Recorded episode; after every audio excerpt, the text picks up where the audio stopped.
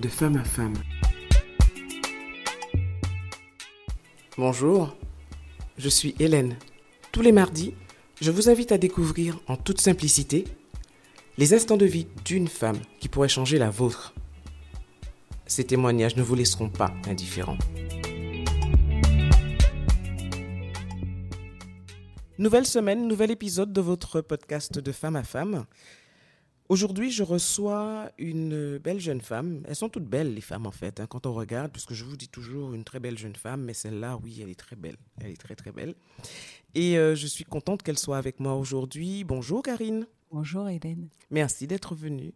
T'en prie. Alors, quand j'ai dit à Karine euh, de femme à femme, quand elle a reçu le premier podcast, elle m'a, elle m'a appelé. Et elle était euh, enjouée de, de, ce podcast et je te remercie, j'en profite pour te remercier de l'accueil que tu as réservé à ce podcast, dont tu connais le principe que je vais quand même rappeler, qui est de parler d'une tranche de vie d'une femme, de ces moments un peu compliqués que l'on peut traverser, mais surtout de témoigner de comment on s'en est sorti, de comment on a fait pour ben, que cet épisode soit derrière nous et montrer aux autres femmes que ben, que c'est possible. On me demande souvent si je choisis les sujets. Absolument pas. Les femmes arrivent avec leur vie. Nous sommes toutes différentes, nous avons toutes des vies différentes. Donc, on va découvrir la tranche de vie que Karine souhaite partager avec nous aujourd'hui. Et donc, euh, ben, merci encore de, cet accueil. Je voudrais parler de mon accouchement un accouchement suite à une grossesse qui s'est qui s'est très bien déroulée, qui merveilleuse grossesse, 7 kilos. En fait, j'ai travaillé jusqu'à 14 jours avant mon accouchement. Donc euh, vraiment parce qu'il fallait s'arrêter. Et euh, le jour J, ben, j'ai eu des signes.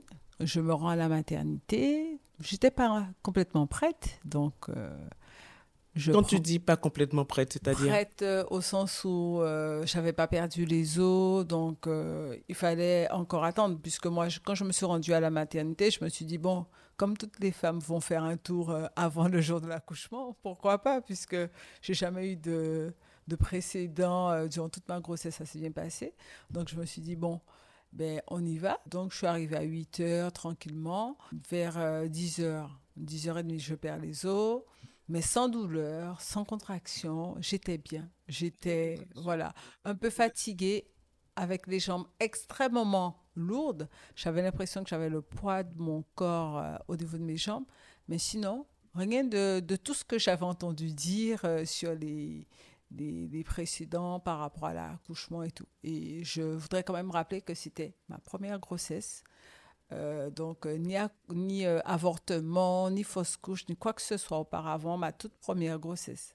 Ben, j'ai eu la péridurale, donc vers 14h30, j'accouche vers 15h, mais vraiment trois poussées, le truc où j'ai un peu chaud, mais, je, mais vraiment trois poussées. Et comme j'ai dit précédemment, pas de signe de contraction, puisque c'est ce qui fait souvent peur aux femmes.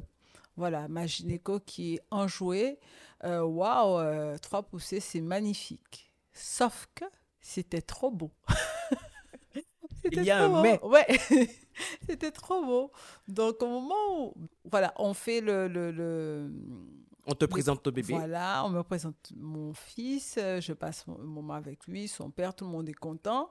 Et puis, il euh, faut quand même laisser la mère se reposer. Donc, euh, je me repose.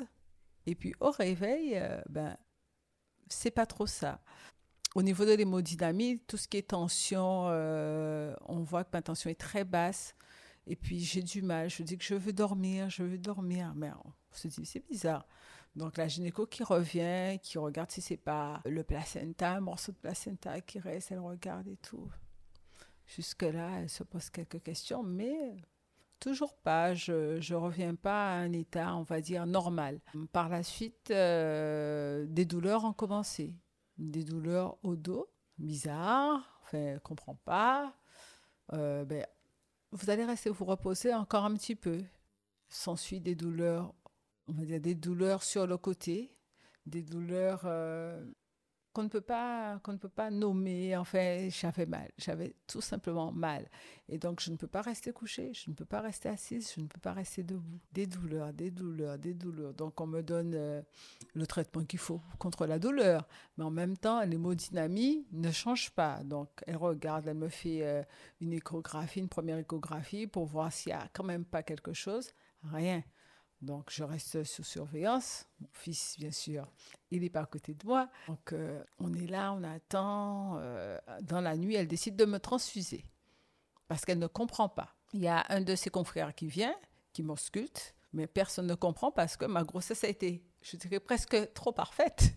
Donc, on ne s'imagine pas que je puisse avoir euh, un souci. Je passe la nuit après la transfusion et le, au petit matin, la, sage-femme qui arrive et qui dit euh, Ah non, ah non, ah non, euh, là, il va falloir la, mettre dans sa chambre. Je ne sais pas ce qui se passe, mais il faut qu'elle passe du temps avec son enfant. Euh, voilà. Donc, voilà. Elle m'installe dans ma chambre mon fils avec moi, donc je profite de mon fils et tout. Mais les douleurs. Les douleurs sont toujours présentes. Elles sont toujours là. Mais je me dis, mais c'est bizarre et tout. Je me dis, mais c'est. Je comprends pas, mais je me pose des questions, mais en même temps, bon, c'est mon premier accouchement. Hein. Moi, je sais pas, j'ai pas eu des contractions avant, peut-être après. Donc, voilà, c'était, en fait, c'est vraiment, c'était un peu ça. J'ai pas eu des contractions, j'ai pas eu de douleur. Je sais même pas ce que c'est une douleur euh, euh, pré, pré-accouchement. Donc, euh, et puis, du coup, euh, la journée se passe, je fais des radios, je fais toutes sortes d'examens, enfin, pas de radio. J'ai fait des échographies, euh, prise de sang, et puis euh, vers 14h30, elle indique qu'elle va me transférer au CHU parce que j'avais accouché à la polyclinique. Donc, mais bon, ok. mais moi. tu n'es toujours pas plus inquiète que ça. J'ai mal, j'ai juste mal, mais bon. Après. Et puis, euh, je pense que elle en avait dit plus à ma famille, ma mère, euh, mon compagnon. Euh, donc, du coup, je me, je dis OK, on va au CHU. Je suis transférée au CHU. bien sûr, la route de la polyclinique au CHU, je crois qu'elle a duré 10 heures, tellement j'avais mal. Là, par contre, le moindre soubresaut ah de la route, tu le ressentais. Là, ce que je n'ai pas eu dans la chambre. Mais j'ai oublié de dire que pendant que j'étais, juste avant mon transfert, j'ai une amie sage-femme euh, qui travaille au CHU, qui est venue me voir et tout, et qui me dit Ah, Tati Karine, mais non, il y a un problème. C'est pas normal que tu sois dans cet état-là. Il y a un problème, je ne sais pas quoi. Il y, y, a quelque chose qui va pas. J'ai pas envie de te faire peur, mais non, il y, a quelque chose qui ne va pas. Et puis, euh, je reviens un petit peu sur les choses. Et c'est à ce moment-là aussi que ma gynéco m'informait qu'elle allait me, transférer. Donc, euh, on est au CHU. Donc là, j'y suis. Le gynécologue présent me prend en charge et décide de m'envoyer faire un scanner. Le scanner. Là aussi, la route est longue jusqu'au scanner. Les urgences euh, mater. Au scanner, là, je, douille, mais au possible. Je, je, suis dans tous les états parce que j'ai mal. Le brancardier, je m'en rappelle encore, qui me dit Madame, ça va aller, ça va aller. Ne vous inquiétez pas, ça va aller. Mais j'ai mal. J'ai quitté la polyclinique. J'ai dit à mon fils Ne t'inquiète pas, maman va revenir. Il était resté à la polyclinique. Oui, il est resté à la polyclinique. Mais en fait, j'ai jamais eu peur. Je crois que j'étais tellement concentrée sur la douleur que le reste m'importait peu. Et puis, j'ai pu passer du temps avec mon fils. Donc, j'étais loin d'imaginer que j'étais dans un état euh, assez particulier, mais c'était juste des douleurs à ne pas savoir comment me positionner. Mais j'ai quand même pu profiter un petit peu de mon fils. Donc, le scanner euh, devant être fait, là, me, être couché. Je crois que j'étais même mieux sur le trajet de la polyclinique que d'être couché pour faire le scanner. À ce point? Ah oui. Sur le dos, là, être fixe dans le scanner? je sais pas, je sais pas. Je, je... En fait, eu l'impression que le scanner durait une éternité. Et me rappeler de ces douleurs, voilà. Me rappeler de ces douleurs, c'est vraiment des niveaux. Euh, vraiment différent parce que je, je crois que j'ai jamais eu de douleur hein, aussi importante de ma vie, jamais. Et donc, le scanner fait, on ne voit rien. Écho, rien. Euh, tout, fait, tout ce qu'on a pu me faire comme examen, prise de sang, rien, rien, rien. Et puis à un moment, on décide de me passer au bloc et de me faire une célioscopie, c'est-à-dire euh, une incision au niveau du nombril pour voir. Et là, apparemment, parce que je me rappelle plus, hein, après ça, je me rappelle plus de grand chose. Apparemment, il y avait beaucoup, beaucoup, beaucoup, beaucoup, beaucoup, beaucoup de sang qu'on n'a pas vu avant. Et je dirais que j'ai passé pratiquement 24 heures, même un peu plus, avec euh, une hémorragie, à ne pas savoir pourquoi. Et l'hémorragie n'avait pas été décelée? Pas du tout. Je me rappelle encore que ma gynéco, entre mon accouchement et mon départ, elle avait demandé à mon compagnon de récupérer tout ce qu'il pouvait trouver comme examen de ma vie et voir si elle n'avait pas raté quelque chose. Parce qu'elle était tellement surprise de mon état qu'elle ne qu'elle, comprenait pas en fait. Elle, voulait savoir, elle cherchait et tout. Mais vraiment, euh, l'histoire dit que ce soir-là, elle a fumé comme un dragon. Et quand elle fume, c'est que c'est que. Elle est inquiète. C'est que, voilà, c'est qu'elle est inquiète et il y a un truc qui la dépasse. Du coup, euh, donc j'étais à, la cystoscopie. Donc la cystoscopie, on voit que je suis, euh, je, suis en pleine hémorragie. C'était un dimanche. C'est un, j'ai accouché le dimanche, donc c'était un lundi de Pentecôte. Et donc, et donc ce jour-là, bien sûr, c'est toujours euh, très difficile d'avoir euh, des praticiens et tout. Vraisemblablement, on a été chercher le professeur Janky parce que c'était tellement compliqué. Il y avait vraiment, il y avait, il y avait, il y avait un souci qui était que mon utérus avait explosé, on va dire. C'était une rupture, voilà. C'est comme si c'était, euh, s'était cassé, il s'était fondillé, il s'était voilà, il cassé en mille morceaux, mais c'est ce qu'on appelle rupture de la, de la paroi utérine.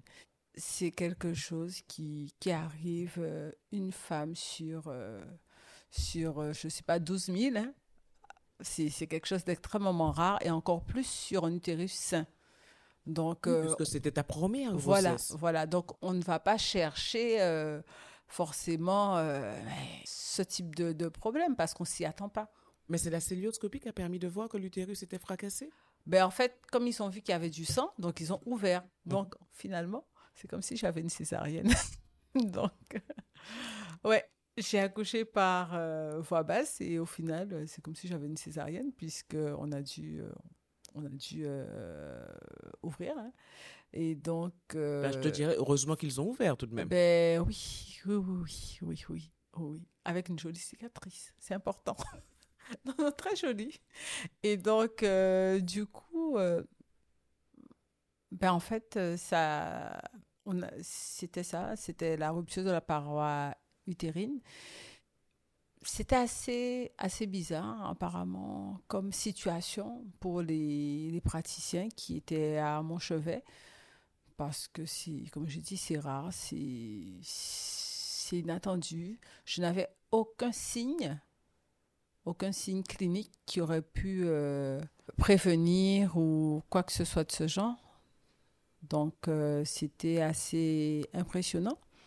Donc, euh, résultat, je suis au CHU, on me ramène mon fils. Jusque-là, tout se passe bien. Je me remets tranquillement. Je crois que j'ai jamais réalisé tout ce qui s'était passé à part mes douleurs, je n'ai jamais réalisé parce que bon, les choses se sont faites naturellement et comme je dis, je n'ai jamais eu peur. Je n'ai jamais eu euh, de place pour, euh, pour la peur. Je n'ai jamais eu de place pour la peur. Et je dirais que je suis plutôt euh, de nature à pas m'inquiéter, je ne sais pas comment dire ça, mais bon, dans d'autres situations, je me serais euh, dit, wow, qu'est-ce qui se passe, mais qu'est-ce qu'il faut faire alors que là, j'ai aucun souvenir d'avoir eu peur. Même en discutant avec mes proches, aucun. Je crois qu'ils avaient plus peur que moi. Et donc, je rentre chez moi, ça se passe bien, on m'installe un stérilé parce que bon, voilà, et puis le docteur euh, Jean qui, me dit, euh, Madame, vous êtes passé à côté. Je n'ai pas fait d'hystérectomie, qui est euh, l'ablation de l'enlèvement, on va dire, de l'utérus, parce que je suis jeune. Mais il me dit quand même, si vous avez une grossesse, il va falloir que vous soyez surveillé de près parce que on ne comprend pas ce qui s'est passé. S'ensuit des visites euh, de ma sage-femme qui me dit euh, Madame, euh, je ne crois pas en Dieu, mais vous aviez tous les saints avec vous. Mon amie sage-femme qui, qui était venue me voir, qui a pleuré de toutes ses larmes en me disant qu'on a failli me perdre. Mais Je crois que tu n'as pas jamais même eu comme ça, conscience, non. À un moment, à Non. aucun moment, tu n'as eu conscience que tu pouvais y passer, en fait. Non, mais elle pleure de toutes ses larmes. Et elle me dit, euh, on a failli te perdre et tout. Mais les infirmiers euh, libéraux qui regardent mon dossier, waouh, vous êtes passé à côté. OK Mais jusque-là, euh, j'ai pas cette sensation d'a- d'avoir eu peur de, de mourir, faut dire le mot, hein, de mourir ou quoi que ce soit de ce genre. Et ce n'est que quelques mois après, deux mois après, on va dire ma première sortie, j'étais à un concert du groupe Dissonance et il y a eu un morceau, un morceau symphonie. Et là, j'écoute les paroles que je connaissais déjà, mais là, qui m'ont qui m'ont pris, euh, les paroles m'ont m'ont pris au trip. Et là, la vie c'est un bel cadeau, mettez bien au chaud. La vie est un beau cadeau, gardez-la bien au chaud. Et j'ai pleuré tout le reste du concert. Je crois que c'est le moment où j'ai pris conscience que j'étais en vie. J'ai pleuré à ne pas m'arrêter tout le reste du concert. Je ne sais pas ce qui s'est passé après. Je n'ai fait que ça, pleurer. Tu as conscientisé ce qui t'était arrivé à ce concert. Jusque-là. Non, parce qu'en fait, j'ai eu euh, la TSH qui venait à la maison, j'avais l'infirmière, j'avais, je reprenais le cours de ma vie et tout. euh, j'avais des projets pour la rentrée. Donc, euh, voilà, je venais de réussir à un concours. Donc, forcément, il fallait que je sois bien. Enfin, il n'était pas question que je rate ma rentrée. Enfin, voilà. Mais je n'avais pas eu cette, Conscience. cette conscience. Je n'avais pas eu cette conscience. Et donc, j'ai un fils qui se porte très bien. Je vais bien, sauf que quelques années après, j'apprends que je suis ménopausée à moins de 40 ans. Mais ça s'est fait là aussi tout doucement. J'enlève un stérilet que j'avais eu un peu après ma grossesse et je me dis il est temps de mettre un deuxième, le changer parce qu'il faut le changer. Et là, deuxième stérilet, j'ai des bouffées de chaleur. Je, je suis pas bien, la fille. Je suis frileuse. À 20, j'ai chaud. j'ai chaud. Je suis bon, la, la clim, j'ai chaud. Oh, non, je sais pas. C'est- terrible ça. Je, je me dis, mais c'est pas possible. Alors je me dis, c'est la thyroïde. Donc je fais des examens en pensant que c'était la thyroïde et tout. Et puis je vois une endocrino qui me dit, non madame, ce n'est pas la thyroïde, c'est la ménopause. J'avais vu, j'avais eu déjà des examens pour les hormones. J'avais regardé, mais je me suis dit, oh, voilà, c'est pas. Quand on regarde les taux, hein, sans être euh, dans le milieu médical, euh, dès qu'on sait lire euh, des analyses, et puis je me suis dit, oh, voilà. Mais Ça a été un deuxième coup de massue. c'était un coup de massue quand même. Même si l'idée d'avoir un enfant, non pas qu'elle ne- qu'elle me faisait peur, mais je me suis dit, j'ai eu la chance d'être d'être gardée en vie par je ne sais qui, quoi. J'ai cette chance. Donc, j'ai pas envie de, de priver mon enfant de ma présence. Donc, c'était surtout ça. Euh, même si euh, l'idée d'avoir un deuxième, ne- c'est pas quelque chose euh, qui faisait qui me faisait peur en soi. Mais c'est surtout que mon fils était bien, bien là, bien présent et le priver de, de sa maman, je crois que non, je voulais pas prendre ce risque. Pas du tout. Mais malgré tout, la ménopause t'a secoué. Ah oui, ça m'a secoué quand même. Ça m'a secoué parce que bon, on s'y attend pas. On s'y attend pas. On entend dire qu'il y a des gens qui ont des ménopauses euh, assez tôt, mais bon, tant qu'on n'est pas concerné, ça va. Quand elle m'apprend ça, ben oui, je pleure toutes les larmes de mon corps. hein. Ben, bah, oui, euh, là par contre, oui. là, oui. Que tout de suite, elle me propose un traitement, le truc euh, bien avec. Mais bien comme il faut, le, le traitement lourd, hein, je dirais, avec euh, des prises tout- toutes les semaines, euh, quelque chose d'assez contraignant Mhm. pour le reste de, de, de ma vie, parce que être, apprendre sa ménopause à 30, 37 ans, on va dire, 37 ans, c'est pas drôle du tout. c'est pas drôle du tout. Alors, si, si tu permets, c'est vrai que beaucoup de femmes se plaignent tous les mois, oui, nos règles, j'ai mal, pourquoi nous les femmes, pourquoi on nous impose ça, pourquoi la vie nous impose ça, etc. Et quand on apprend la ménopause, on est tout aussi mal. Pourquoi je suis ménopausée? Pourquoi je suis ménopausée aussitôt? Mais je dirais que j'avais déjà réglé le problème avec le premier stérilé. Donc, je n'avais plus de règles. Donc, c'était ça allait, quoi. Donc, j'a- j'avais pas cette, euh, ce truc à, à gérer. J'avais pas C'est cette le chose mot à gérer. ménopause qui t'a Je fait crois peur que c'est le, c'est le mot ménopause, en fait. T'as l'impression d'être vieille, quoi. Voilà, on y arrive, Voilà. on y arrive. C'est juste ça. C'est c'est c'est ça. dans- C'est dans le. Dans l'inconscient Voilà. collectif, le mot ménopause est associé à j'ai passé un âge, âge. j'ai passé un cap, je suis vieille, ce qui n'est absolument pas le cas. Pas du tout. Parce que la suite arrive. non, je n'ai pas eu de deuxième enfant. Mais c'est que j'ai eu euh, par moments des douleurs. Non, avant ça, je dirais que ma gynéco m'a dit de ne pas prendre le traitement. Celle qui m'avait suivi pendant ma grossesse m'a dit Tu ne prends pas le traitement de l'endocrino. Tant que tu peux supporter tes bouffées de chaleur hein, et tout le reste, parce que l'irritabilité, j'avais tous les signes. Euh, elle m'a dit Tu ne prends rien. Et aujourd'hui, j'ai 40, 44 ans. Elle a 40. encore des doutes, elle a encore des doutes. 44 ans. Je n'ai rien pris jusqu'à ce jour. Je n'ai rien pris et euh, lors d'une consultation euh, en urgence, parce que j'avais des douleurs euh, pelviennes, on va dire, j'apprends que j'ai un ovaire qui fonctionne très bien au point qu'on me propose un moyen de contraception. Combien de temps après que l'endocrino ait décrété la ménopause? Ben, Enfin, on va dire la- pratiquement euh, six ans après. Ah oui.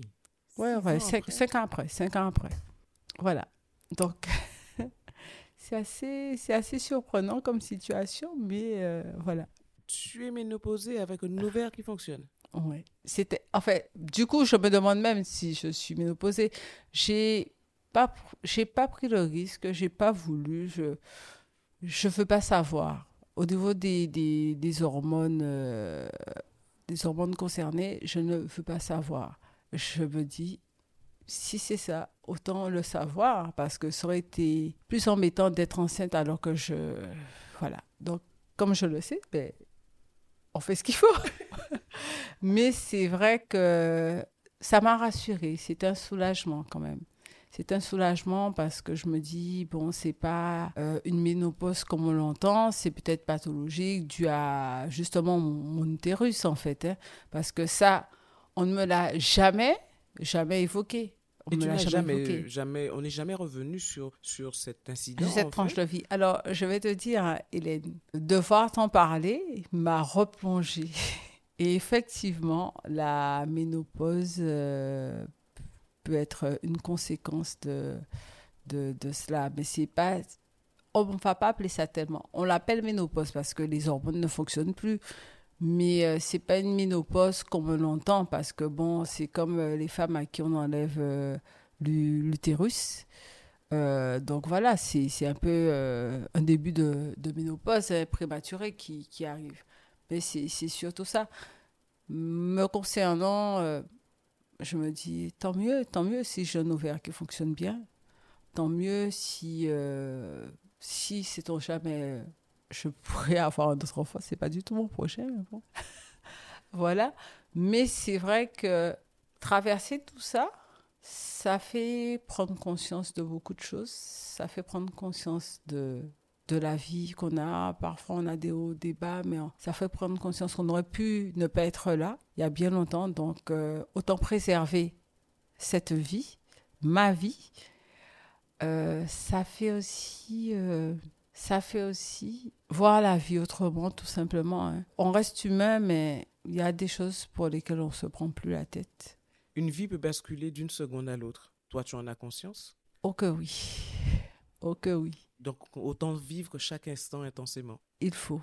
Il le faut. Et je crois que, je dirais que c'est un cas parmi tant d'autres. Je dirais que la grossesse est un merveilleux moment dans la vie d'une femme pour celles qui le veulent, pour celles qui le peuvent, parce qu'on a aussi euh, l'autre euh, l'autre côté. Je dirais que dans d'autres conditions, s'il fallait recommencer, après on est prise par l'âge et les événements, j'aurais recommencé. Voilà, c'est juste qu'il y a des éléments qui peuvent faire peur, il y a des éléments qui peuvent rendre heureux et qu'une grossesse, ça reste une euh, opération chirurgicale, on va dire, au sens euh, large du terme, et qu'on continue à prendre soin de nous. Voilà. Aujourd'hui, quand tu regardes ton fils, euh, c'est ton bijou. Ah, c'est mon bijou, c'est mon bijou. Ah oui, c'est mon bijou. Je, je suis contente d'être là. Je, ça me permet de, de, me rappeler pourquoi je suis là, ce que j'ai envie de, de, faire avec lui et qu'il va falloir que je continue à me battre. Parce qu'il est là, je suis là, donc nous avançons ensemble. Quel conseil que tu donnerais aux femmes, justement, euh, aujourd'hui, globalement? Quel conseil que tu donnerais aux femmes qui se retrouvent dans, dans cette sphère euh, ben, de la maternité? Quel conseil que tu leur donnerais? Qu'elles prennent soin d'elles, qu'elles choisissent bien leur gynécologue. Moi, c'est important parce que ma situation, c'est un cas sur, euh, je sais pas, 12 000. Hein, c'est vraiment quelque chose de rare. Et je me rappelle encore, quand j'ai annoncé ma, ma grossesse à certains proches, certains m'ont conseillé, mais vraiment euh, d'arrache-pied, la gynécologue que j'ai eue. Et je dirais que c'est sans regret parce qu'elle m'a accompagnée jusqu'au bout, mais vraiment jusqu'à jusqu'au CHU. Elle est venue me voir. C'est une dame avec qui je n'avais eu aucun lien, mais vraiment aucun, mais qui a été présente jusqu'au bout. Et pour la petite histoire, c'est que j'ai eu tout ça. Mais mon fils, quand il est sorti, il est sorti avec le poing levé comme un signe de victoire. Donc, quand je regarde encore ces photos, je me dis, ouais, il avait décidé de se battre. Lui il aussi. décidé de se battre pour sa maman. Ah il oui. savait que sa maman serait restée Ah là à côté de lui. Vraiment, c'est assez impressionnant. Ça aussi, hein, je ne l'ai pas vu tout de suite hein, parce que je n'étais pas dans ça. Mais euh, c'est vrai que chaque élément comme ça, quand on revient dessus, ça nous permet de relativiser, de, de recommencer, recommencer même quand ça va pas, de recommencer et de s'accrocher à, à chaque élément de la vie et que chaque grossesse est différente. Chaque grossesse emmène son lot de, de, de, de difficultés, son lot de, de, de joie, de consolation, tout ce qu'on pourrait mettre autour et qu'il faut tenter de la vivre au mieux et, euh, Et surtout bien s'entourer. bien s'entourer. Je crois que tu insistes beaucoup dessus. Ah oui, oui, oui, oui, oui. S'entourer, la famille, euh, les amis, les, les professionnels de santé, vraiment, euh, c'est, ça a été très important. Et je dirais même après, euh, après mon accouchement, les personnes qui étaient autour de moi en tant que professionnelle ont été des personnes euh, merveilleuses, merveilleuses. Donc voilà. Je crois que j'en découvrirai hein, au fur et à mesure bien des histoires, mais j'avoue que je n'avais jamais entendu parler de ce type de cas. Et je pense que je ne serai pas la seule. Merci pour ton témoignage. Je pense que c'est une histoire qui est maintenant, qui fait partie de toi, mais qui est derrière toi maintenant, puisque tu vis pleinement ta vie aujourd'hui, Tout à fait. qu'il n'y a pas de conséquences psychologiques sur toi par rapport à... Aucune. Voilà. voilà. Aucune. Je prends juste plaisir à écouter ce morceau de dissonance. Quand j'ai un coup de blues, j'avoue que c'est mon petit morceau fétiche. Est-ce que tu pleures toujours en l'écoutant? Non, non. Je l'écoute avec plaisir. Donc voilà. C'est vraiment voilà. euh, Donc rédemption. Donc c'est derrière toi Ah en tout cas. vraiment. Merci pour ce partage. Je pense qu'il parlera bien des femmes. Et j'ai une dernière question pour toi. Quand on te dit de femme à femme, le titre de ce podcast, qu'est-ce que ça t'inspire? De la bienveillance. Beaucoup de bienveillance, de l'écoute, du partage, de la sérénité. Des moments douloureux, mais aussi des moments pleins de vie, pleins de joie, Merci. ensemble. Ah oui, merci Karine. Merci, merci à toi. Une très belle route. Et puis, un bon accompagnement de ton petit garçon. Merci, Hélène. Bien une bonne chose à toi. À bientôt. À bientôt.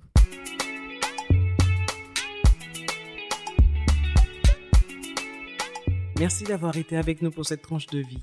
Si vous avez apprécié, pensez à vous abonner à ma chaîne YouTube Femme Co pour ne manquer aucun épisode. Ils sont également disponibles sur Apple Podcasts, Deezer, Spotify, entre autres. Alors likez, donnez un maximum d'étoiles, laissez vos commentaires et surtout partagez. À la semaine prochaine. En attendant, prenez soin de vous.